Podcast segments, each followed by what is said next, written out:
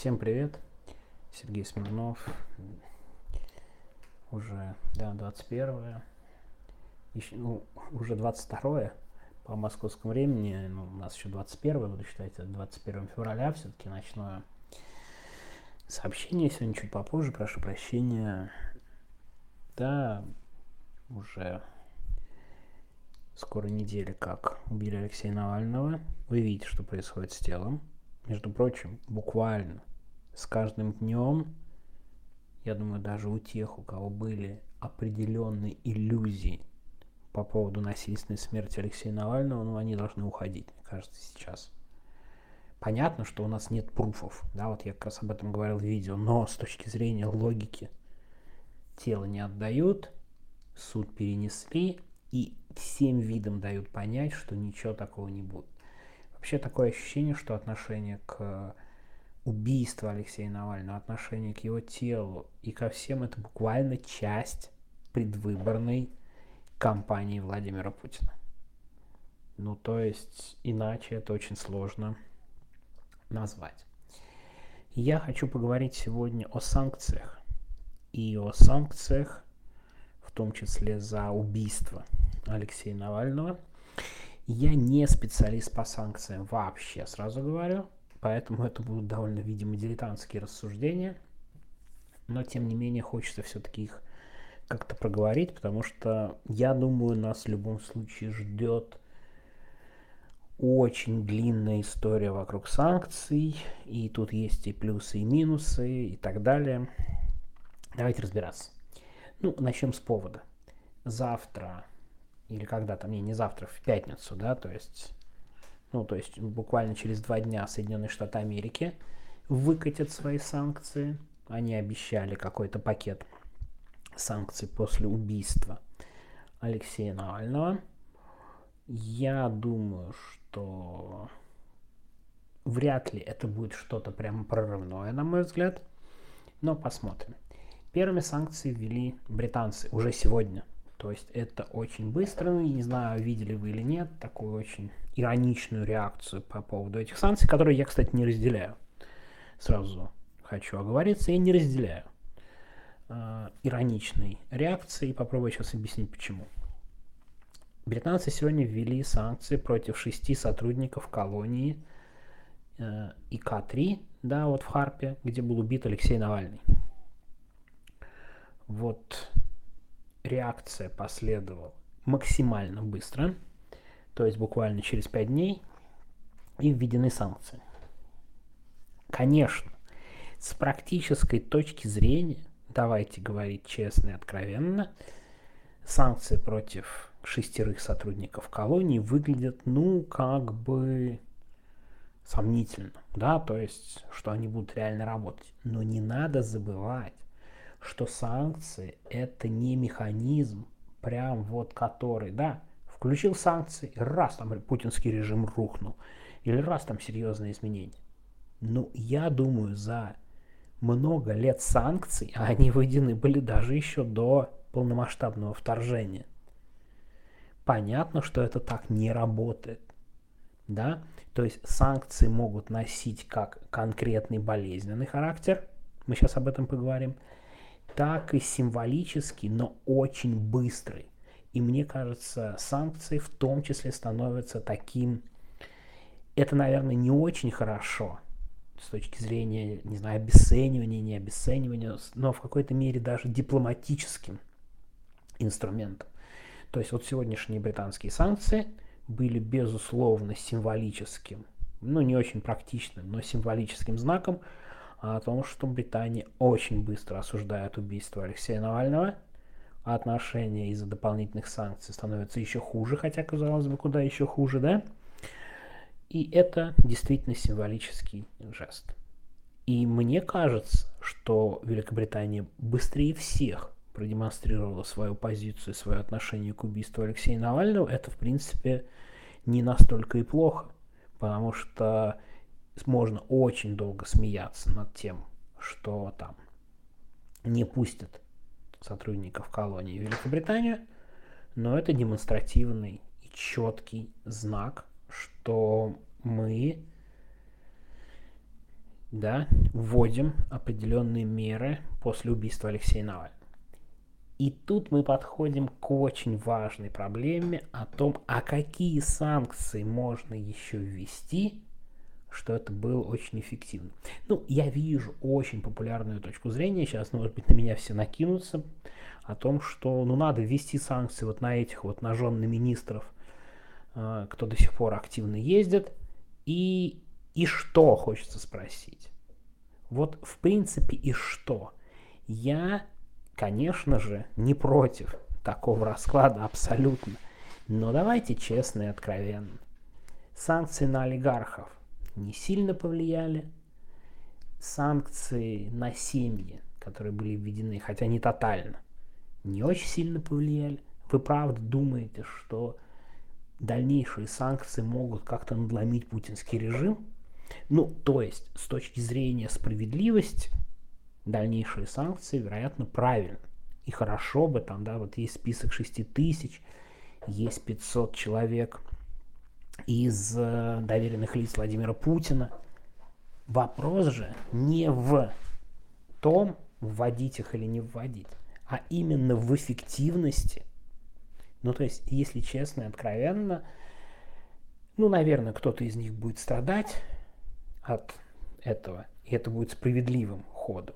Но я думаю, кардинально ситуацию они не поменяют, и, знаете, только, ну, как бы, потешить свое да, такое самолюбие. Вот, наконец, и вам все закрыли и прикрыли, как это здорово, хорошо.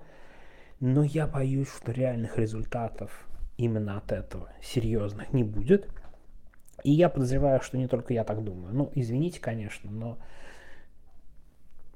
в западных странах, мне кажется, тоже сидят, анализируют все эти санкции, понимают, что и как работает, что работает хорошо, что работает не очень хорошо – и мне кажется, вот эти индивидуальные предложения индивидуальных санкций, они не будут с точки зрения давления на путинский режим определяющими. И как раз параллельно этому, мне кажется, происходит интересная история. Потому что американцы объявляют уже, если видели, о других санкциях, в отношении компаний из Индии, Китая и там других стран. Американский Минюст, если мне правильно, не, если мне память не изменяет, рассылает бумаги с предупреждениями, вы давайте следите, и сейчас появляется все больше информации, что и турецкие банки, и китайские банки не торопятся, не бегут прям галопом теперь за российскими деньгами, хотя это, наверное, прибыльная штука. Почему? Да потому что риск попасть под санкции может очень сильно подорвать да, состояние этого, этого банка, этой компании, если это крупные какие-то конторы.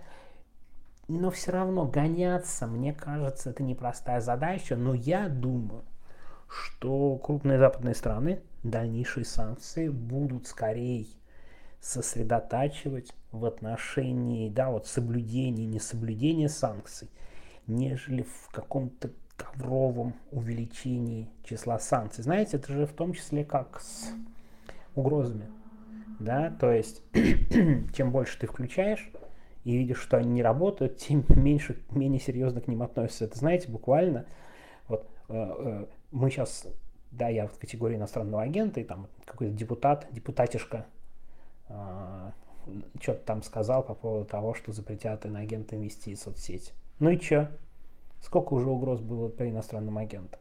Чем дальше, тем, в общем-то, эти угрозы становятся несущественнее. Вспомните, какое было большое событие введения первых иноагентов и каким оно быть перестало, ну, в том числе по независимым от них обстоятельствах из-за войны.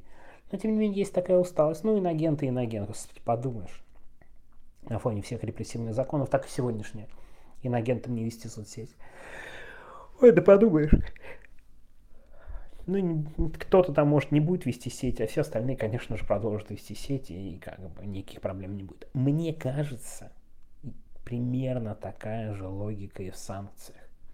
Нельзя абсолютно много сразу ввести и сидеть думать, вот да, вот сейчас они все заработают и все будет хорошо. гораздо более важен именно контроль над этими санкциями, и мне кажется, тут Америка проявляет гораздо больше. А, по крайней мере, сейчас кажется, больше настойчивости, и посмотрим, что будет делать Британия, чем тот же Евросоюз. Вот с Евросоюзом, с санкциями, это вообще история, на мой взгляд, как это, в разные стороны, которая идет. И, между прочим, если мы говорим про какие-то ограничения личные, вот заметьте, Америка с жесткими санкциями, гораздо меньше ограничений для граждан России. Глобально. Объявлено, по крайней мере, для обычных. В Европе очень часто это декларативные заявления очень большие, да, там, там страны закупают, до сих начинают покупать уже там, более 50% газа из России, но дикие ограничения против российских граждан введены. Ну, то есть это политические истории, внутриполитические. Смотрите, мы вводим санкции. В реальности никому особо не важно, судя по всему, в Евросоюзе, чтобы они действительно работали. И это отдельная тема.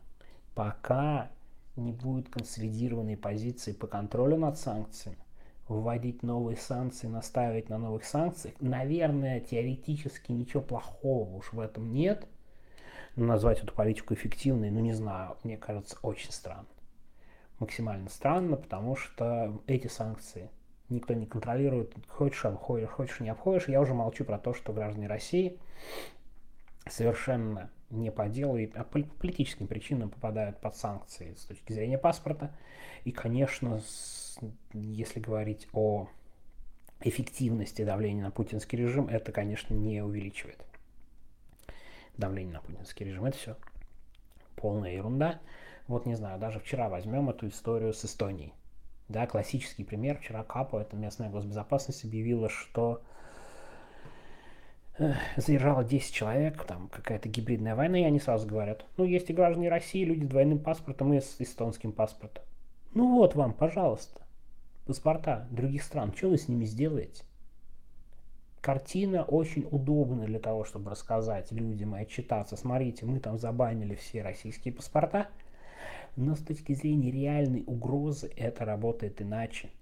Это работает иначе. И я думаю, что, кстати, история про санкции – если она не будет меняться, если она не будет подстраиваться под то, как Россия и Путин из-под них уходят, так и останется не очень эффективной. Но, по крайней мере, в среднесрочной перспективе. Извините, видите, каких я слов нахватался. Потому что в среднесрочной перспективе, да, в краткосрочной тем более, у них все нормально, они быстро перестроят.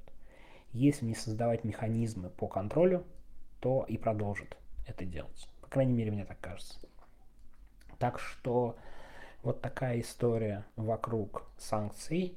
И мне кажется, мы надолго-надолго будем иметь эту тему одной из главных тем как таковых. Еще сейчас снимут санкции с Аркадия Воложа. Я думаю, будет новая волна интереса вокруг санкций. Я думаю, что так или иначе санкции Евросоюза с Алексеем Навальным, с его убийством будут тоже связаны с санкциями, дополнительными санкциями, ну, тем более, что назвали санкции по нарушению прав человека его именем.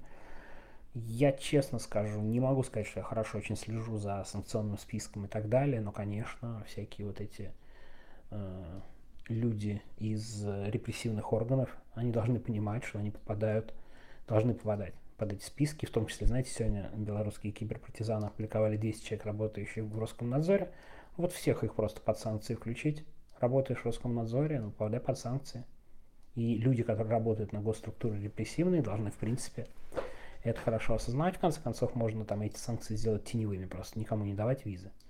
И, и такие вещи, и в том числе работу западных компаниях, потому что это тоже отдельная история, вроде как не государственная, но когда люди из, не знаю, из, э, я просто это помню, из компании по слежке, да, которая устанавливала помогала властям и полиции устанавливать слежку за москвичами. Люди оттуда совершенно спокойно после этого работают в Фейсбуке в Лондоне. Ну, это как бы, вот это немножко странно выглядит. Хотя, опять же говорю, это, наверное, так же, как с санкциями, гоняться за отдельными единицами людьми, опять же, это скорее тешить чье-то самолюбие и восстанавливать кажущуюся нам справедливость, но с точки зрения глобального давление на режим Владимира Путина, а именно санкции задуманы именно как глобальное давление на режим Владимира Путина. Это все действительно вряд ли выглядит эффективным, так что прошу прощения, выступил практически как защитник э, вот этого подхода. Э, наверное, очень странно, но посмотрим, какие санкции будут по нарушению э, прав человека. Конечно, с одной стороны хочется санкций, с другой стороны хочется облегчения режима для беженцев из России, для тех, кто уезжает из-за войны. Хотя я понимаю, опять же, опасения западных стран, что тут вместе с антивоенными активистами и так далее осядет огромная путинская агентура, но тут тоже можно проговаривать механизмы, и обращаться за помощью к верификации и так далее к российской оппозиции. Это вряд ли настолько плохой ход, хотя, конечно, мы помним, как сотрудники ФСБ ездили на форум Свободной России долгое время, и всем было ок, несмотря на всю систему якобы безопасности и так далее, но это общая глобальная проблема, и к тому же, ну, явно не только граждане России сейчас работают на российскую разведку и госбезопасность в Европе. В этом я совершенно не сомневаюсь, а в том числе люди с паспортами из ЕС и для российской разведки, для российских спецслужб, это, конечно, более даже удобный вариант, чем внедрять своих.